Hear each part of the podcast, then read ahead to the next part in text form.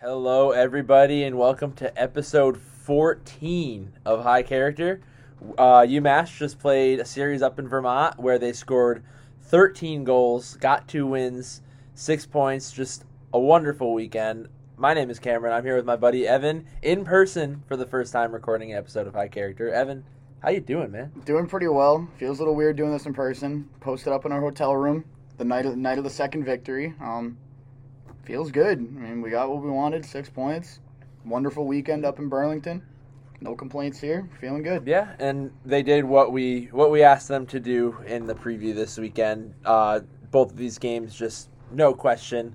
Uh, the first one, final score was five to one. Second one, final score was eight to two. Can't remember UMass scoring eight goals in a long, long time. So just a, a really good weekend all around, and yeah, good vibes taken to the last series of the year against BC. Yeah. Um, first time at the gut. The Mm. nice arena, definitely an old school barn. Second game, absolute barn burner, if you ask me. Just so many goals scored. So, uh, again, great series. I mean, there's really nothing bad that we can say. Like, it's Yeah. just they did what they had to do against a weaker team. Yeah, like Evin said, uh, it was our first time at Gutterson Field House. We'll have the Gutterson Field House Arena review coming out for you guys midweek, uh, this upcoming week. We had really enjoyed our time there. Uh, got to talk to a lot of UMass fans that made the trip. Got to talk to Coach Carvel for a minute as he passed by during warm-ups, which was really cool. And yeah, just an all-around great, great time to be a UMass fan this weekend. So uh, yeah, how about we hop into this first game? Let's Sounds go good, right to it. I like it. So first game Friday night, uh, in Gutterson Fieldhouse, and this game was all UMass from the very jump. Uh, UMass all over all over Vermont. It took a little while to to get that first goal across, but about halfway through the first, uh, Scotty Morrow, assisted by Ufko, made it one nothing on the power play. Yeah, and I mean, we, we, we call this a Scotty Morrow goal, but it, it kind of has a little asterisk next to it. Um, it was basically Lagunov that scored it. Um, it was just a well worked puck, kind of up along the point. I think he was kind of moving laterally left to right, just trying to look to get a shot. Might have even been he was looking for a pass because it could have been an errant shot, you know, a weird pass. I'm pretty sure somebody was behind Lagunov at the time, tried to just redirect it with his skate. You know what I mean? Just trying to get it out of the zone. Went directly into the net. Um, might have been a little bit of double agent action from from Lagunov. it would have been pretty cool. But yeah, it was a good way to open it up on what was basically a dominant first half, you know, like Yeah. of that period. So Yeah, absolutely. And then it took no time at all. Uh, 27 seconds later for Matt Kessel to bury another goal to make it two nothing. yeah, and just to touch upon that first goal again, I mean, I'm pretty sure it was a five on 3 Mhm. So going in going into the second goal, I mean, we still had the power play going on a five on four, and again, it was just face off, get possession of the puck, enter the zone. Um, face offs were huge tonight. You know, we were able to enter the zone. Kessel was just kind of sitting there at the top of the point, kind of quarterbacking it all. Said, screw it. We got a bunch of bodies in front. Try and rip it on net. Found found the back of the net. It was a, a heat seeker. You know what I mean? Like it was just finding its way through bodies and again hit the back of the net on a solid opportunity. Yeah, so that goal made it two nothing, and then four minutes later, Reed Lebster buried a pass from Eric Faith that I believe was a, a three on one cross crease pass to make it three nothing uh, towards the end of the first period. Yeah, if I remember, it looked like more of a two on one. I think it was mainly just Reed and um, Faith going in. Faith showed a lot of speed in the neutral zone. He kind of just caught the puck, you know, facing the other way, kind of facing towards Murray, kind of chipped it off the boards over to himself and just blew by his man, making it a two on one. And it was just an absolute wide open pass. You know what I mean? Like you have to be able to make those passes across. It was a great pass, great receive, and buried in the back of the net on a sprawling Vermont goalie and just couldn't get it done. Yes, so some some depth scoring there, something that we've been asking of, of UMass for a while, and so UMass took this game into the first intermission three nothing, and this was really a sign of things to come for this whole series. Uh, UMass looking really good. Vermont only had three shots the entire first period, so just just dominance and really what we wanted to see from UMass uh, coming into this game, not taking it easy. Yeah, I mean, in that first period, we mainly talked about the goals, but the defensive play was very solid as well. I think it was just an overall very dominant two way game that we showed in the first period. Um, again, against a UVM team that really can't seem to get things going offensively. they really lack scoring power. Um, their main guy, like we said, was Lagunov, and we, we we saw in that first period, you know, much to his team's own dismay, he can put pucks in the back of the net, um, just for the wrong team in that case, but he, he does get one back a little later, so we can't rag on him too much. But yeah, it was a great first period for the Minutemen there. Right. Yeah. So three nothing at the first intermission, and the second period, it seemed like Vermont seemed to seemed to find themselves a little bit more. Uh, they got a power play and actually shot a uh, puck off the crossbar. Um, so Vermont ramped up the pressure just a little bit, but about seven seven forty eight into the second period, Oliver McDonald scored an unassisted goal to make it four nothing. Yeah, if I remember correctly, you kind of just took the puck out of the corner. I think we were forechecking really well in their in the um, in their zone, and just puck managed to kind of trickle over to him, wheeled around kind of towards that, you know that that right hand side face off dot. If you're kind of looking towards the goalie, and really just kind of nipped it. I think far post off the might have been off the post. I think it was post and in. Yeah, yeah. It was a bad angle. Far side, yeah, angle shot. really tough angle. It was a hell of a shot from him, and especially considering that he was the extra forward that game, he wasn't even really guaranteed a whole lot of playing time, and he really made the most of it. It was really good to see for him because I think he's been working pretty hard. He's been doing some underrated things on that, you know, extra forward, fourth line spot. Um, yeah, I'm really happy for him. I thought it was a great shot and a great goal. Yeah, and we've uh, sign of things to come for Oliver McDonald in this series. Uh, he played really well and just a really outstanding single effort out of him right there. Uh, and then about three minutes later in the second period, uh, outstanding pass from Ryan Ufko to a streaking Bobby Trivigno for a goal that looked very similar to what we saw last weekend against UConn. Yeah, it was damn near a carbon copy. Um, Mhm. It just wasn't really on like an opening face-off from the start of a new period. I mean, Ufko's vision on that was great. I'm pretty sure Bobby was calling for it. You know, they clearly seem to have a little bit of chemistry with each other. Um, yeah, again, just an unbelievable pass, and it really highlighted Bobby's speed, in my opinion. Like just his ability to kind of like close the gap. Because if you look at a slower skater there, they're not going to be able to make as much of a chance out of that because they're most likely going to get cut down by the defense. And he just was zooming on net and hell of a shot again. Like just an absolute. Might have been post again, or maybe it yeah, was just far upper side corner posting in. unbelievable shot. I mean, our shooting this weekend was just unreal. I mean, credit to the UVM goalie, really didn't give us a whole lot to shoot at. Um, it probably doesn't look great on his stat sheet, just all these goals against, but frankly, it could have been a lot worse for him. like, Yeah. he made some really unbelievable stops, you know, to try and keep his team as much in it as humanly possible. You know, when it's the worst team against the best team in Hockey East, these types of things are going to happen, but yeah, focusing on Bobby again, just hell of a shot, hell of a play. Yeah, absolutely. And his goal made it five nothing. And uh, there was another Vermont power play where they ran the crossbar later in this in this period, but UMass was able to take it into the second intermission, up five nothing. And uh, I guess there's not too much for us to say about the third. Uh, UMass didn't score again. Uh, as as if you watch the game, as you know, Philip Lagunov, um, former UMass player, scored an amazing goal in the national championship last year. Scored a goal for Vermont to uh, about halfway through the third to make it five one. Uh, just wanted to give a little little shout out to him on there. It was pretty cool to see see him score. A lot of UMass fans cheering for him after that with the game already already in hand.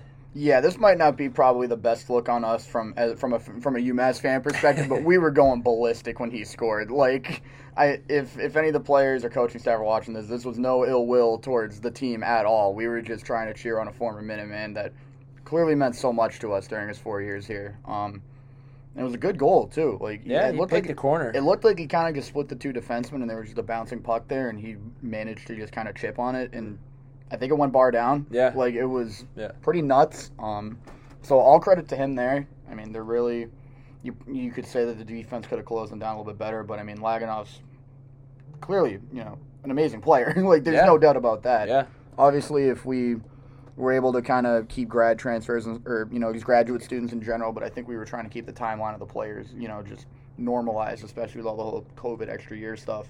Would have been great to keep him on the team, but these things happen. You know, coaching staffs make their decisions, and again, really happy for him. You know, on this play, like. It, out of all the players on the team, he clearly deserved it. You know what I mean? Yeah. Like he was the one that was making the most difference for that UVM team offensively. So, yeah, good goal. Yeah, good goal. Uh, that goal made it five to one, and I thought UMass kind of took their foot off the gas a little bit as this game kind of weaned to an end. But that was the final score, five one. And uh, one other note, we did see Pavicic come in for Murray right after that goal. I think uh, Carvel was keeping him in for the shutout. As soon as that was over, he kind of kind of yanked him. But other than that, a pretty pretty spotless night for UMass. Just quality goal scoring, depth scoring, uh, uh, no sweat kind of win in a game that you had to win. Quite frankly, Yeah, that's the thing I really want to highlight here is like I don't know if again the coaching staff, players are listening in, but we've been we or at least mainly me, I'd like to think like been harping on the depth scoring. Really need to see that come through, and it did. You know what I mean? Like that's that's great to see against a a team that you really do kind of want to see everybody get involved because you're not going to be as challenged. Um, so great thing to see. I think that Lebster, um, the Lebster Faith Kiefiuk line, Mhm. unreal. I saw Lautenbach doing a lot of stuff in the forechecking end. Like again, chicken with his head cut off. Like man, just go go go all the time. Don Brown, with the football team, I think would be very proud of him. It was just f that, let's go. Like he Yep. just has that type of mentality. Um, yeah, it was great to see the other lines chipping in as well. That was that was a real big thing for me, and really happy to see that this game.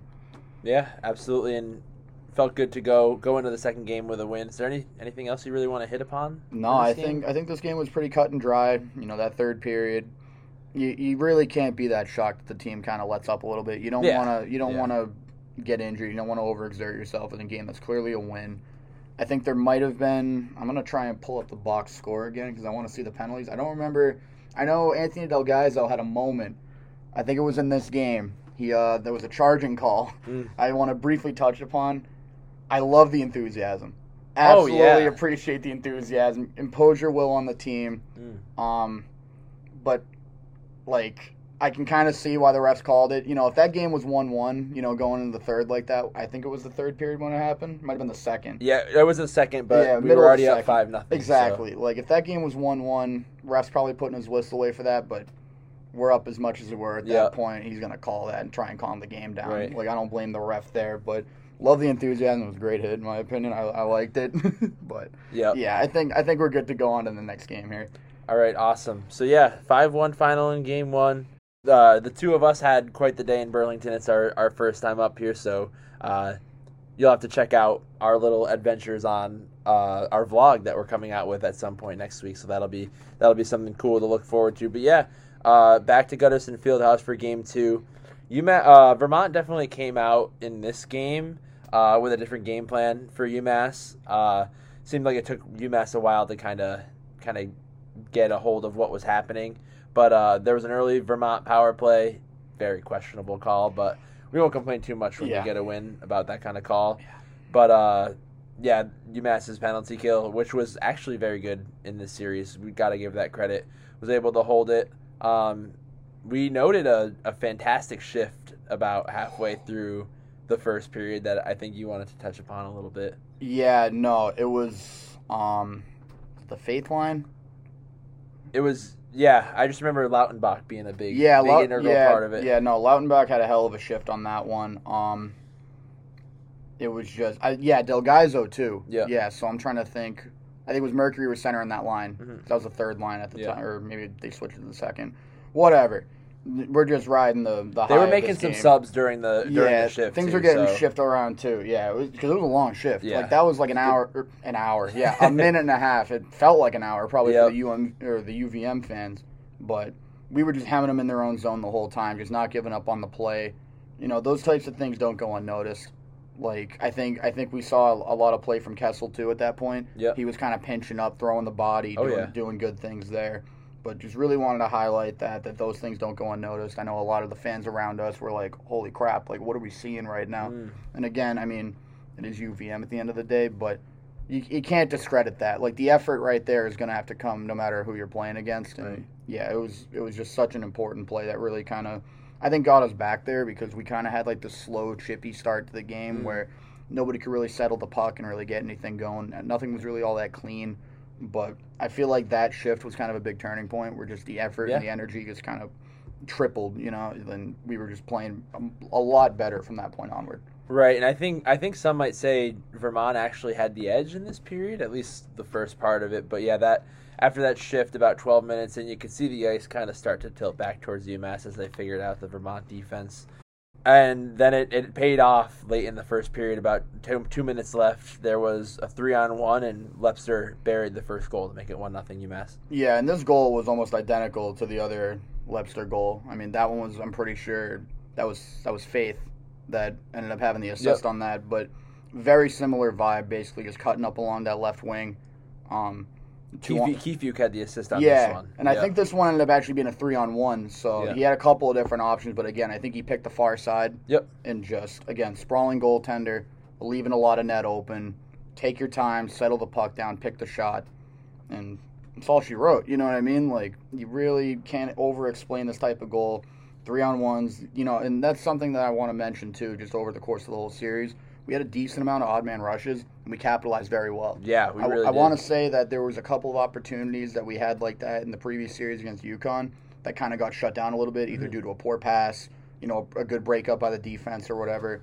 But that didn't really seem to happen this time. We kind of picked our passes well, and we passed with a purpose, and we found Yeah. our guy, and it was a great thing to see. Um, long may it continue. Yeah, I mean the conversion rate this series was phenomenal and definitely definitely higher than what UMass has been averaging on the season. Uh, and that takes us to the second. Uh, the score was one nothing going into this period. Innocent enough, right? But uh, the period would not end in a similar fashion. So to start the scoring, uh, UMass had a power play about two minutes into the second period, and Matt Kessel, uh, all the way out by the blue line, just nipped one yeah, for a good goal. this whole period is going to be a doozy. Bear with us. This is going to be a long one to go through, but it's going to be a, a fun one to go through with everybody who's listening, and I'm, I'm looking forward to talking about this period. But yeah, this Kessel goal, damn near, a, I'd say a carbon copy of the one that he scored in the first game. Mhm. Um, another just kind of Kessel sitting at the top of the point, lurking around, waiting for that pass to come. Sees that shooting lane open up. Doesn't rip a bomb. He doesn't have to. He has a very solid wrister as Right. well, and he just again, it, it's just one of those twine-seeking missiles, just kind of finding its way, you know, Mhm. serpentining through all the, you know, the people in front of the net. Goalie can't see it. Boom, straight to the back of the net. Love to see it. Yeah, definitely love to see it. That's Kessel's second uh, of the series. And then UVM did apply some pressure as the period went on. Uh, took it all the way to about five minutes left in the period, and this is where the fun really started to happen. So uh, the second goal of the period was a Lopina power play goal on a really nice pass from Scott Morrow. Yeah, Scott Morrow kind of found himself, you know, in that corner. Um, I think he was just kind of cheating up a little bit. You know, there's a little bit of rotation going on. You know, just with our power play, um, just kind of finding the flow. I think somebody was trying to, I forget who it was, but somebody was kind of along those boards right there. You know, maybe waiting, seeing is Morrow going to drop pass, and Morrow kind of shook his defender off by faking the drop pass and kept going, spun around, sees Lopina and you know, sort of the slot, kind of just that soft spot where the defense really can't get any any sticks in the area and just rips it home. Like it was great. Yeah, great goal there, and that made it three nothing. Uh, very quickly after, about three minutes later, we get the fourth UMass goal of the night, which was nice pass from Reed Lebster to Cal Kiefiuk. Yeah, no, Kiefiuk and Lebster were massive this weekend. Um, Yeah. I think that whole line was just very skillful, very speedy. It was they they did the things that we knew that they had in them the whole time. They just weren't really coming out as much, at Right. least in my opinion. Um, but they really came out of their I don't want to say a shell. It's not like they were you know playing poorly, but just they weren't showing up on the score sheet. And I think all those pent up goals that just weren't popping up before really came out this weekend. Right in bu- in bunches. Exactly. It was Yeah. another odd man rush, another two on one. Um, I want to say Kiefiuk had had a faith on the other side of him. You know, the the defender was kind of cheating over, trying to play that pass.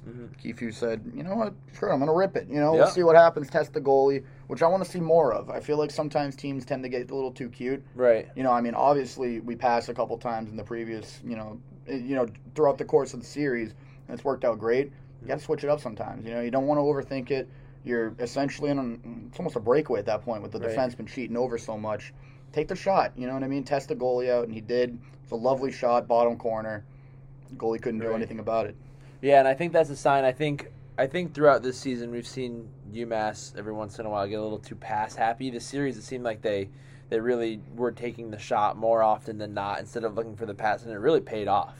Uh, maybe maybe something to look forward to as we go into the end of the regular season here. But yeah, 39 seconds after that, nice Keefe goal. Uh, Scott Morrow. I mean, you've you've seen this exact kind of goal earlier this season. He kind of starts at the blue line and just dekes past absolutely everybody, including the goalie, for for what ends up being a really easy backhanded toss into the net. Yeah, I'm trying to remember right now what team that was against. The- Lowell, I, I believe. I think it was Lowell. Yeah, Yeah. it was at Mullins, and Yeah. hell of a goal that was. I mean, he th- this one again, carbon copy. Essentially, he was just. I want to say it was Del Gaizo in the zone. Was just kind of wheeling around with the puck, looking to pass it because he was covered. Yeah. Sees Morrow. I think he's coming off of a line change, basically, just coming straight up the ice, right in the middle. You know, right at the top of the point, basically right in the middle. And he has a little bit of speed, a little bit of you know, a little bit of momentum and he just kind of starts shifting around. You know, like again, snaky. That's the thing about Morrow is that he's super agile. Might not have that crazy top, you know, top tier just straight line speed, Mhm. but the man's edge work that Oh, that yeah. guy, that guy can move. elite, Like, elite. it's it's he looks he looks like McDavid out there. Yeah. Again, not speed wise, but just his his agility is just unrivaled. And It's like he's got the puck on a string sometimes. yeah, and I mean his his legs are just doing unbelievable things. But yeah, his ability to just kind of skate around people had a couple guys in front of the net, um, some of our own guys, and basically was just almost setting a pick like for the goalie. like goalie can't see around him. He's kind of like off balance a little bit, not really sure what to do. Morrow has an open lane, takes it to the outside, tucks it backhand. Um, yeah, I mean it's kind of that weird case where it's like you want to see maybe him take the shot, but I mean clearly it works out in this case. But I do kind of notice sometimes a propensity to where he can literally just walk the puck into the net. Mm. Never saying it's a bad thing, you know what I mean? If he got the ability to do it, go and do it. Like Right. clearly it's there. I'm, no, I'm not complaining about a goal, but it's definitely something that I've seen to be a recurring theme. Sometimes he just kind of is. In, it's a great thing to know that he's able to do that. Right. But sometimes against those better teams, you're not going to be able to just walk it Right. right in like that. But again, it is UVM, and his his hands were on full display on that Right. goal. And we have seen that type of goal against a good team. It was against Lowell earlier this season. That's Yeah. re- it's really impressive. It's something that I've never really Yeah. seen from somebody in college hockey. The ability to multiple times in a season just be able to walk it into the goal. Just highlight Un- reel type of stuff. Yeah, unmatched. Just yeah, very impressive. Like you said, that goal made it five nothing, and it looked like that's how we'd end the period. But uh, Ryan Ufko had other plans. I'm, I'm gonna steal your thunder a little bit. A piss missile Oh, for Ryan Ufko at 1959 in the second period. I'm a- they ended up reviewing it. It stood, and UMass took a six nothing lead into the intermission. I'm gonna say this. Like it's one of those cases. Like, and I cannot stress this enough. A piss missile.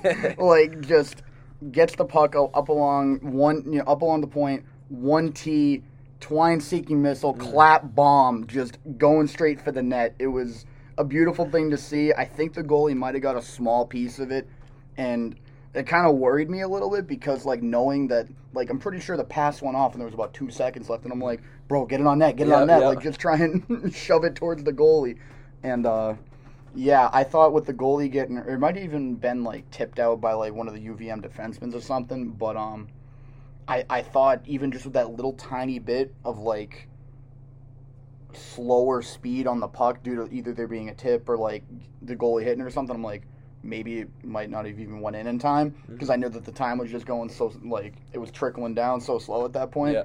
But it ended up I think the time left on the clock after the goal was maybe 0.6 seconds. Yeah, Like it, Ridiculous. It, it was it was hanging on by a thread, but yeah, another great goal. Um, that's the second one from Ufko on an absolute just one tee from the point in two games. yeah. Like that's something I want to see a lot more of. I think offensively, Ufco is really starting to shine. His passing and his vision have been amazing.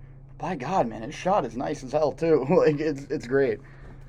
Absolutely. Yeah, so that means UMass took a, a 6 nothing lead into the third period. Um, didn't really step off the gas like we saw in game one. They really played hard in the third.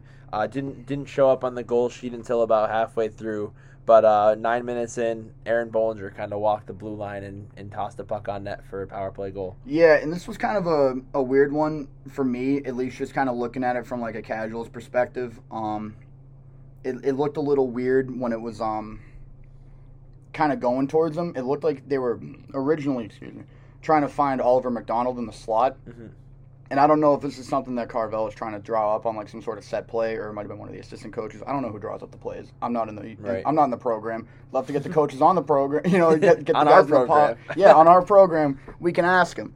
But um, it was a case where it was kind of a softer pass going towards. I think it was McDonald, and they lifted up his stick, but didn't try and get the puck. Yeah. And Bohlinger's right behind. So the puck's going through cleanly. Bohlinger's able to grab it. Goalie's not expecting there to have the guy get the puck, so he's all of a sudden trying to shift over even more than he was originally trying to when he was trying to look at McDonald. Mm-hmm. And yeah, Bohlinger takes his time, kind of sets his feet, does a little shimmy. Goalie's off balance. He's like, "Oh, whoa, whoa!" Like I was, I was expecting this to hit the boards, Yeah. and just he had basically the entire top half of the net to shoot at Yep. ripped it home. I'm I'm running out of ways to describe this, like to end how a goal happens, because I'm not expecting to have eight goals in one game. like I'm trying my best. He's to- run out of material. I'm here, trying my best to not sound repetitive here, but like I'm not Jack Edwards. I'm not some crazy color commentator No. guy. I'm a UMass grad trying to talk about a team that I love, but just it's unbelievable to see. Like this, Yeah. this is what we wanted this weekend, and we got it. I hope you got it in you for another one. So uh, only only 22 seconds later, UVM does uh, break the seal and get their first goal.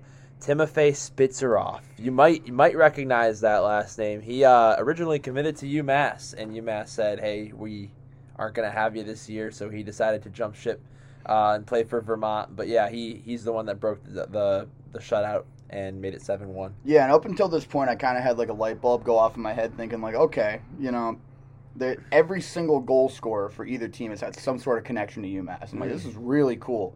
Um, it was a pretty nice goal. I'm not gonna lie, I don't remember it too well at this point because I'm literally just crapping my pants over how well UMass is playing Yeah. up until this point. I'm high fiving people in the stands. I'm sitting here with some of the fight mass guys. Like I'm, I'm loving life at this point. Yeah. Um, so yeah, it was a clean goal from what I remember. Um, I was kind of shocked to see like Spitzerov because I knew he was like a fourth line guy. I think he had two points all in the season at this point. I'm Yeah. thinking like, is he really going to be that much of, a, of an impact player here?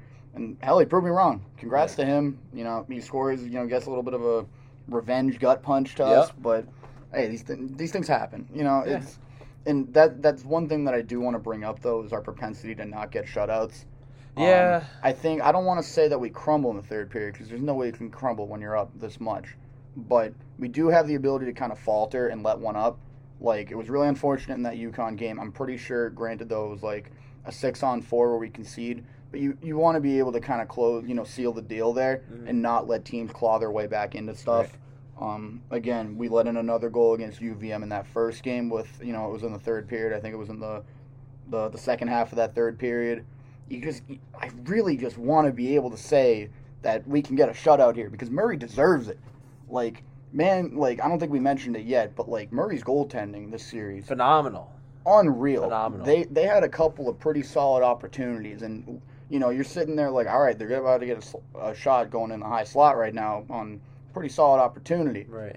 and Murray just kind of sticks out the glove and just cool, calm, and collected. He's like, "No, I'm not gonna let that happen." You know, Right. like it's like it's like uh like Mr. Miyagi and um what is it, the Karate Kid, and he's taking like a pair of chopsticks, like snatching out a fly out of the sky. You're like, how the hell is this guy able to do that with Yeah. such relative ease and coolness? But yeah, it, it it sucks that we're not able to kind of give him the shutout that I think he frankly deserves. He's been playing out of his mind, and I think a shutout's kind of just the perfect way to like put the icing on the cake. You know what I mean? Yeah. But again, Yeah. it's it's not the end of the world, but I'd like to see it happen. Yeah, Murray was outstanding. Like you said, these absolutely could have been different games if he if he wasn't at his usual form like he was this weekend. But yeah, we still uh, got a couple more goals to mention. Uh, just a minute and a half after that Spitzerov goal, Oliver McDonald finds himself on a breakaway and got his second goal of the series. Yeah, it was. I think he was coming off of. I think it was a line change, and the stars just kind of aligned for him. Yeah, like we ended up getting the puck at the perfect time. He kind of was just sitting in behind the defenseman. He was calling for. He's like, "Hey, let me get the puck. Let me get the puck." And in all alone, coming in from the right hand side, and I think he slots a Cooley five hole. Like that's, I mean, against a goalie, which at that point I'm pretty sure was the backup. Mhm. Um, probably had a little bit of nerves. He's sitting there, kind of like, "Oh God, like big breakaway. What do I do?" And Oliver McDonald's just kind of sitting there saying, you know what I'm about to do, but You got no like, chance. There, there's, there's, the, you had, you know, he had to do it to Yeah. him. Like, just absolutely cool. Com- he, I don't think he just kind of passed it in. It wasn't even that crazy of a shot, but just the five hole was so wide open. was there, He, he, yeah. he, he can't not take it. So, yeah, that that kind of ends off the scoring for us in this game. But- Yeah, that made it eight eight one UMass. Uh, Vermont's William LeMay scored with two minutes left to make it eight two. We don't really have to touch on that, but yeah, eight eight two was our final in the second game. And if you if you think about it on aggregate, UMass outscored Vermont thirteen to three this weekend, which is just awesome. Like you can't really you can't really ask for more. Yeah, I mean, it, I'm trying to like put this into like I'm trying to think of like another sport that uses aggregate scoring just to try and like put it in perspective. Like it's almost like in soccer when like you see like national teams try and qualify for the World Cup. Like you got Spain up against like I don't know the Cayman Islands for some weird reason. You're like, why the hell are they even playing two games against each other? And why is the score di- like? What's the point? Yeah. You know what I mean? Like you're sitting there just saying, what is the point here? Like stop, they're already dead. Like, but yeah, I mean, I don't want to rag on UVM too much. They've they've had a, a rough go this season. You know, I have no ill will towards them whatsoever. Right. You know, this is not a case of me just trying to crap all over them. Like they they need time. You know, again, they're they're basically in our shoes back in 2016. Mhm. Like relatively new coach, trying to get all of his guys in. They could very well be a powerhouse in you know a couple years. I don't, I'm not saying that a UMass type of turnaround is on the cards for any team. You know, there's there's no way you can say that that's you know the the normal expectation. I think what Carvel did in a short amount of time here is unprecedented. Oh yeah. There's there's Yeah, no yeah. way that can be a reasonable expectation. But I was talking to a couple of UVM fans in the stands, and I Shout out UVM fans. Yeah. We- they were all very positive. Teams having a super bad season. but- nice people. Like Yeah. I was talking, yeah. I mean, just the whole state of Vermont, at least in Burlington, everybody was super nice. Yeah. It was it was a great experience overall. But I was talking to some people in the stands, and you know, they they kind of felt bad. Like they kind of were like, yeah, you know, this this type of series was coming, but like a lot of the conversation that I was having with them was saying like college hockey's kind of cyclical. You know, like sometimes a team will be on top of the world, sometimes the you know you'll BC this season Mhm. they were expected to achieve so much and they don't, and then you see teams like Merrimack just shooting up out of nowhere. Yeah. You know what I mean? Like you can never completely predict these types of things. I don't see UVM being in the dumps for all that much longer. They could very well turn it around in a short amount of time. Time, and I hope they do because their fans and their. I feel like the league is just better off for it if Yeah. UVM's doing well. You know what I mean? Absolutely. Yeah, we, we wish we could see Gutterson Fieldhouse more full, more lively, that kind of thing. Uh, we've heard we heard stories about the the noise that can that building can produce uh, and the, the type of atmosphere that could be there. We didn't get a chance to really see it, but uh, looking forward to seeing that someday.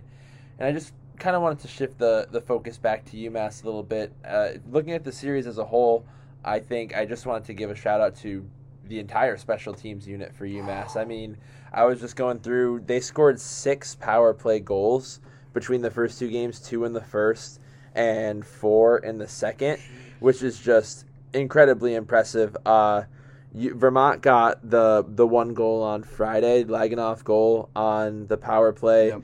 but uh, other than that, that was the only power play goal that UMass let up. So penalty kill looked a lot lot better. Um, just very good looking special teams both ways. Yeah, no, and I, I really want to kind of detract, or I don't want to detract from the fact that we're playing against UVM because we can only evaluate the team on who we're- who's in front of us. You know what I mean? Like they can only play who's scheduled for them. Mhm. So I don't want to, you know, have this entire conversation be like, oh yeah, let's take this with a grain of salt because they're playing against a team that's at the bottom of Hockey East. No, screw that. The team's playing very well right now. I'm really hoping they can ride that sort of momentum into BC because it has to happen. You know, BC is now. I mean, for the past couple weekends now, we have to say that this is the most important series because it really is. You know, like we can't falter at any point because we're really trying to lock up that regular season championship spot, and it's definitely doable at this point. We did our job this weekend. We have some a little bit more work to do next weekend, but I'm fully confident if we play the way that we did this series, we're going to be able to carry that momentum in the next series and get the job done. Absolutely, yeah, and we'll we'll hit a touch on those out of town hockey East scores and their implications in a little bit. But uh, yeah, is there anything else for these two games you want to talk about before we get into awards? Not really. I mean, just a great series overall. That's I really can't stress it enough. It just we did exactly what we had to do, and I just want to commend the boys. you know, commend everybody affiliated with the program. Great series. Keep it up. Yep. Do it again next week.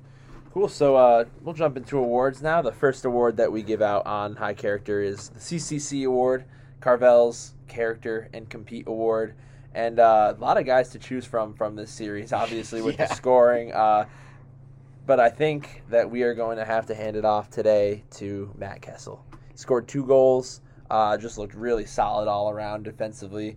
A couple instances today, even saved saved a goal. Yeah. So just all around phenomenal play from him, and he's our CCC award winner this weekend. Yeah, and I think we definitely wanted Kessel to kind of step up because we knew that he had Yep. it in him. We we definitely mentioned this. I mean, again, I think the first um, we've mainly been giving this award to forwards, and I feel like a lot of our uh, our, our nice try awards have been going towards defensemen. We're kind of flipping the script now. You know, like I think this is the second time in a row Yeah. we've had we've had. Bohlinger last weekend. Yeah, we also played great by the way. Just a Yeah. side note. Yeah. Again, whole team played great. I'd, I'd be hard pressed to not just give the the award to the entire team. Mhm. We played great, but yeah, no, I think I think Kessel really shown this weekend. Um, really good job, kind of finding the the way to kind of pick his shots and score. You know, when it mattered on the power play. His defensive play was super underrated. I feel like we don't really talk about like the defense like a lot. I feel like podcasts just kind of don't really do that in general when they're talking about their team. It seems like it's all, always really offensive focused. Yeah. Um, and yeah, no, I wanted to touch upon the fact that he saved a goal straight up. Like we were kind of, I think, I forget which series it was, but we mentioned that a couple of goals he seemed a little bit out of position, wasn't clearing out the net very properly. Completely different this time. And Um, uh, absolutely phenomenal on the penalty kill, especially. Exactly. Yeah, Yeah. No, he was clearing out the front of the net very well. Um, I think there was a couple of rebound chances where UVM could have kind of put it in the back of the net, and he was either there to kind of chop down on the stick or lift the stick Yeah. up or clear the puck away. He was just always very alert, very aware. He was doing his job very, you know, to the best of his ability, which is a lot of ability. you know what I mean? Like we know just how good he can be because he's done that before, and I think he really put it on display this weekend. Yeah, absolutely, and obviously a lot of guys that could have gotten this award with, with all the scoring and good play from UMass, but Kessel's the one that really caught our eye this weekend on, on both sides of the puck. We were really impressed. Definitely. So the second award that we give out on High Character is the Nice Try UMass Award, and uh, you might you might think it'll be hard for us to find somebody who uh, needs work after a series like that, and you're right, it is. Um, I think we're this award's a little bit of a cop out for us this weekend with how well the team played, but uh, the Nice Try Award, Nice Try UMass Award, is actually going to us. Yeah, it's going to the High Character Podcast because we straight up misquoted the tweet that we're actually basing this award off of. Ever yeah, ever since this podcast started, uh, we've been calling it the Nice Try UMass Award, and the tweet that it's actually based off of is Good Try UMass. So uh, that's on us. We've been making that mistake the entire time so far, and uh, going forward, we're gonna make it Good Try UMass Award. Yeah, and I'm, I'm kind of happy because I think we noticed it pretty recently too. Yeah. Like it was a case where we were really hoping to have a really good series to where we can just kind of blame it on ourselves because we don't we don't want to give out this award. You know what I mean? But I feel like it's a little bit weird if we could say, yeah, nobody's getting it this week. Like we want to at least Yeah. make it a little bit entertaining for you guys. So yeah, that's on us. Right. We're, we're kind of kicking ourselves in our own butt right now, but.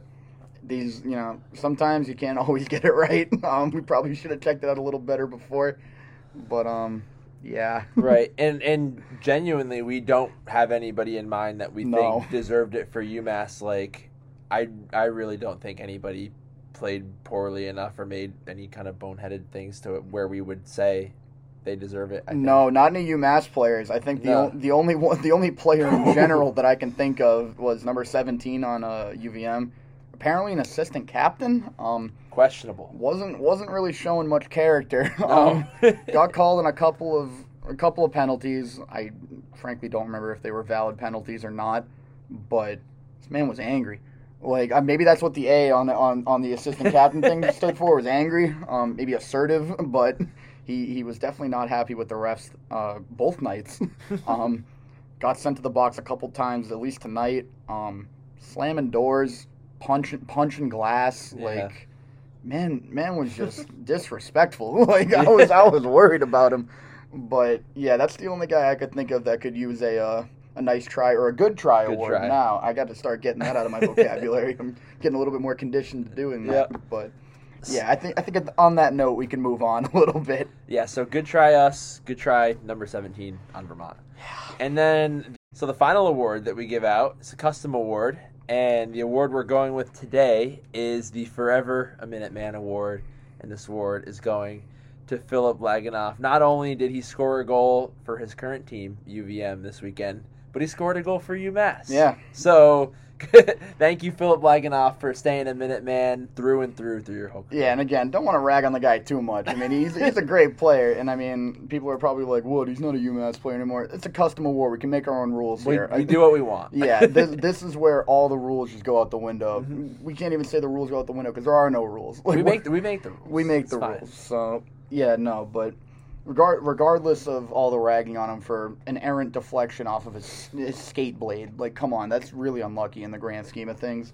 He did play pretty solid this weekend for UVM. Um, really happy for him. Just really trying to think about all the good things that he's done for the program over his four years. Yeah. From what I've been hearing from other fans and other people that know him pretty well, really, really nice guy, really good kid. Um, hope nothing but for, nothing but the best for him. Absolutely. You know what I mean? Um, yeah. Yeah. Everybody should remember that dangle goal that he scored in the national championship last year. Obviously, his last ever game as a minute man. Yeah. and uh, he's he seems to be really well liked by the guys. You saw after game two, he every he was at the uh, the back of the handshake line. Every UMass player gave him a long, heartfelt hug or handshake, something that kind of thing. So, uh, great guy. Uh, very happy to have him on UMass for the last four years, and uh, really good career all around. Yeah, as everybody was kind of funneling out of the stadium, it was us. I think some of the fight mask guys. There was a couple more UMass Twitter guys up in the up in the stands, and we were just going ballistic for him, Mhm. like just screaming "Lagunov, lagging up." I'm, I, I'm kind of, I'm pretty sure I saw Ty Farmer chuckle a little bit. He might, he might have taken a look at us, but um, yeah, no, I mean everybody's in really high spirits. We couldn't say enough good things about him. Um, really hope that he can find some success after UVM Yeah. um, in his professional hockey career if he decides to continue it. I really hope he does. He's a fun player to watch. Um, yeah, it's, it's really it. Yeah, mean, goes to show if you if you help UMass win a national championship, fans are never gonna forget Never. forget about you. So never. that is the Forever a Minute Man Award, Philip Lagunov. So uh, yeah, I guess I guess the last thing we could do before we sign off is get you some of those Hockey East scores. Um, like we said in the the series preview, big implications this series and another series had on the um, the final standings. We talked about in the preview and then tweeted out after game one what uh, what UMass would need to eliminate some of the the teams from hockey's contention, and I'll kind of summarize those as I go through the scores. So uh, Northeastern and UConn played. That was the, the biggest the biggest series of the bunch in terms of implications. And Northeastern took all six points. They won three to one at home on Friday, and then they won five to two in Hartford, which really convincing. Uh, now that they have Devin Levi back, it seems like Northeastern might be for real. That dude's nuts. I'm pretty Yeah. sure he had exactly 100 saves on the weekend. I think he had 60 in the first game, which I'm 60, 60 like don't just like go over that number. That's Yeah, insane. six That's zero. in, in regulation. I, I cannot That's stress this enough. Yeah, it was an absolute nutty amount of saves. When I was reading the tweet, I thought there was a typo. Yeah, Um, I'm pretty sure that ties a like school record. yeah, Like that's that's unbelievable. And then the day after, literally the day after, he gets another 40. Mhm. Like, what's going on here? How do you average 50 saves? Who's putting up that many shots, bro? That's after Like- UConn didn't really get up too many shots against UMass in both games. Like, so, yeah, UConn is sitting there just that's like literally a shot every minute.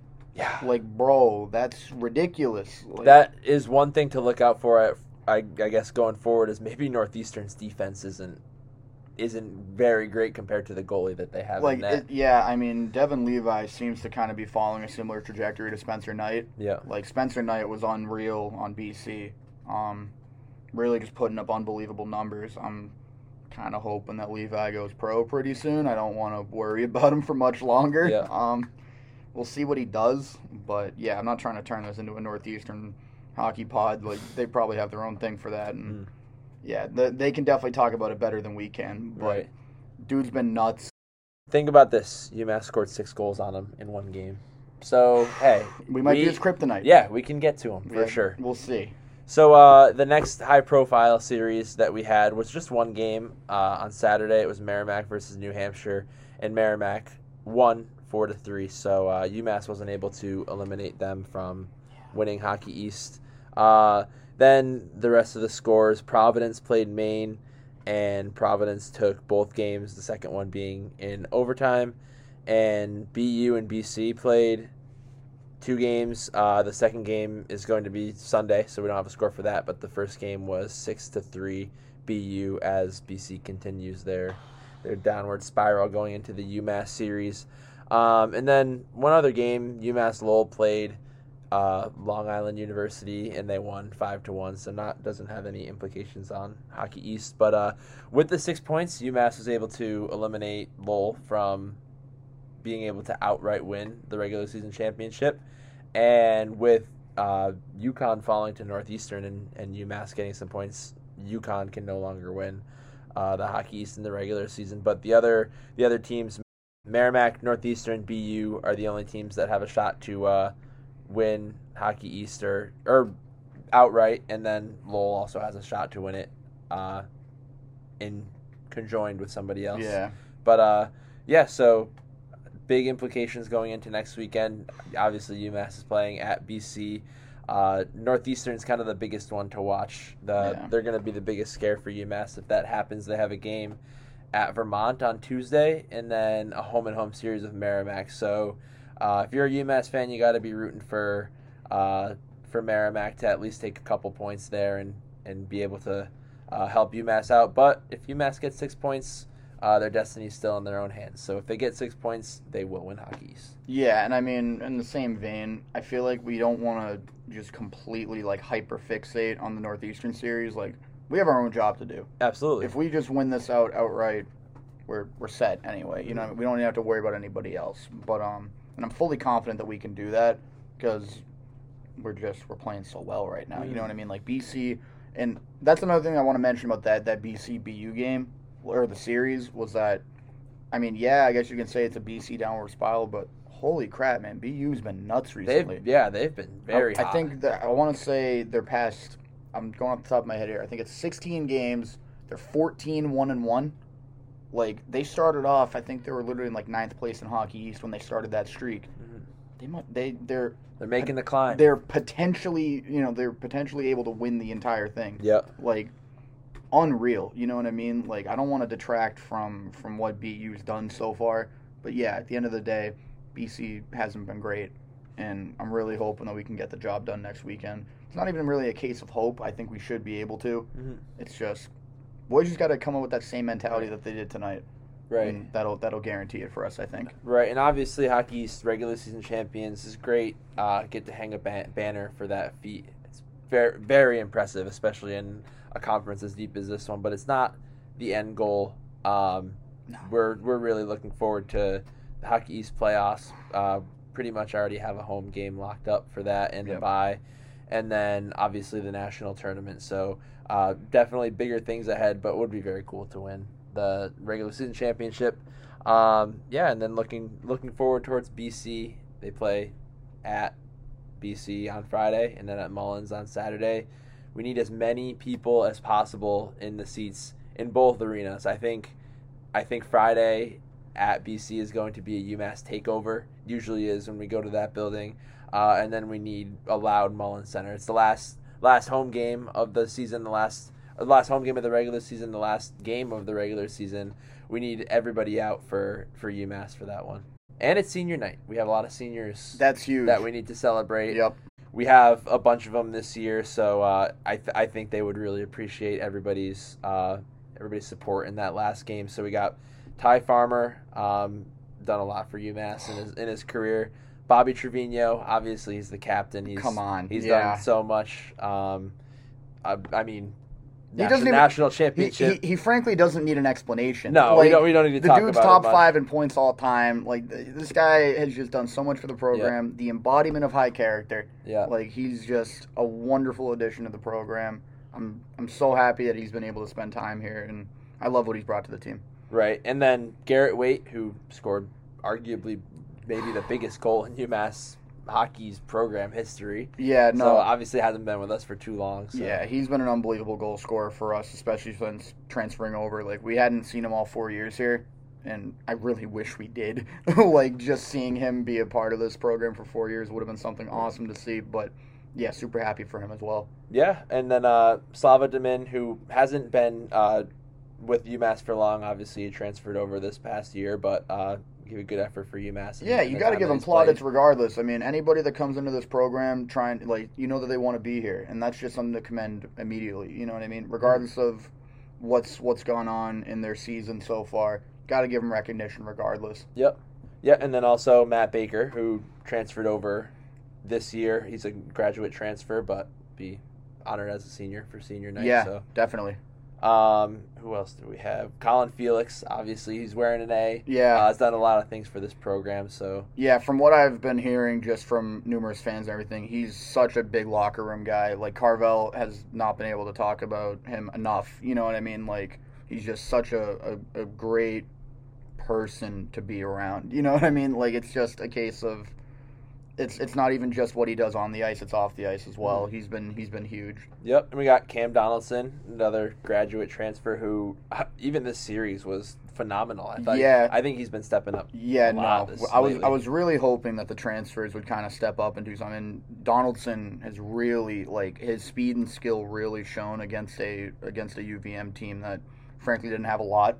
Mm-hmm. So I mean, he he looked amazing out there, and um, he was a real big spark for that fourth line. I think because you can kind of see that Carvel would kind of switch between like a, a, fourth line of death, which is grindy, gritty, big dudes, and then that fourth line of skill, just to kind of act like a you know another big skill line. So he's been very huge. Yeah. And we got more. This list is longer than I oh was hoping it would be, but uh, shut up earlier. Anthony Del Gaizo, who obviously has done so much for for UMass in his career, mm-hmm. another another one of those goals that will live in UMass infamy in the semifinal in 2021. I wouldn't even say infamy. I'd say fame. Yeah. yeah, no, I have no ill will towards his goals. His goals are awesome, but yeah, no, such a big energy guy. Oh yeah. Like just physical, very physical. Yeah, he's awesome.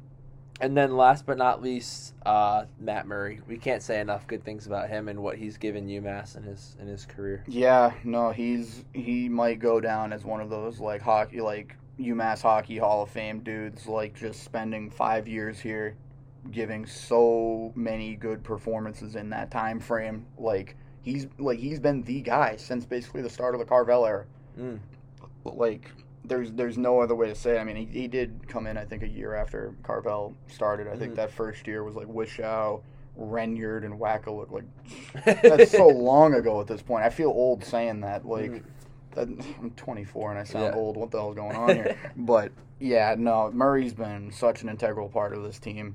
Um, I'm really interested to see what he does after UMass. I'm going to be following his career very intently. I think he has a lot more to offer the oh, sport yeah. of professional hockey. So we'll see.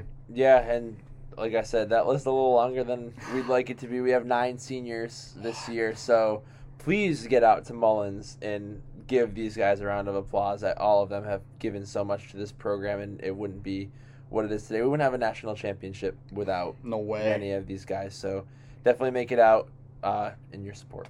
Yeah, I mean, in the same vein, come out to BC too. You yeah, I mean, turn that building into Mullins East. We've been there for one game when UMass was there, and UMass fans take over. It's a fun time. Yeah. So if you if you can make it on Friday night, get out to Conte Forum. And also, I don't even want to give them the time of day, but certain BC fans have been talking a lot of crap. I think if we can shove that crap down their throats and just show them what they've been talking about, I think it's going to be a good feeling, a feeling of revenge. You know what I mean? So we just need to get out there and get the job done. They've been talking a lot of crap. It's just yeah.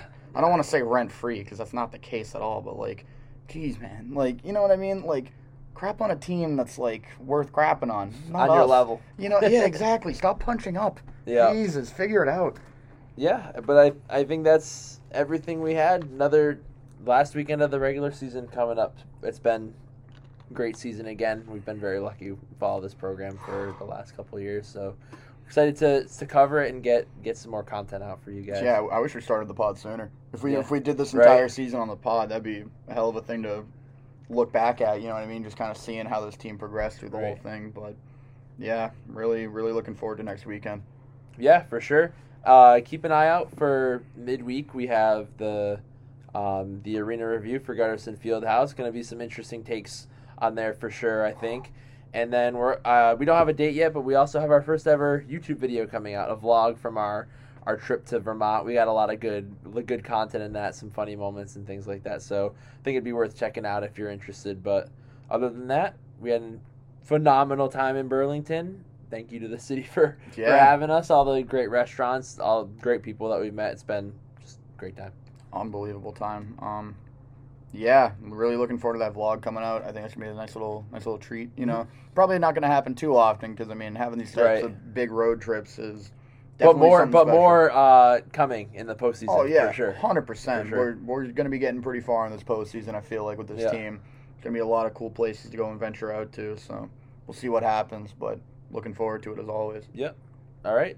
Well, I think that's that's about it from us for Burlington. Thank you guys for listening, and go UMass. Go UMass. Take care, everybody.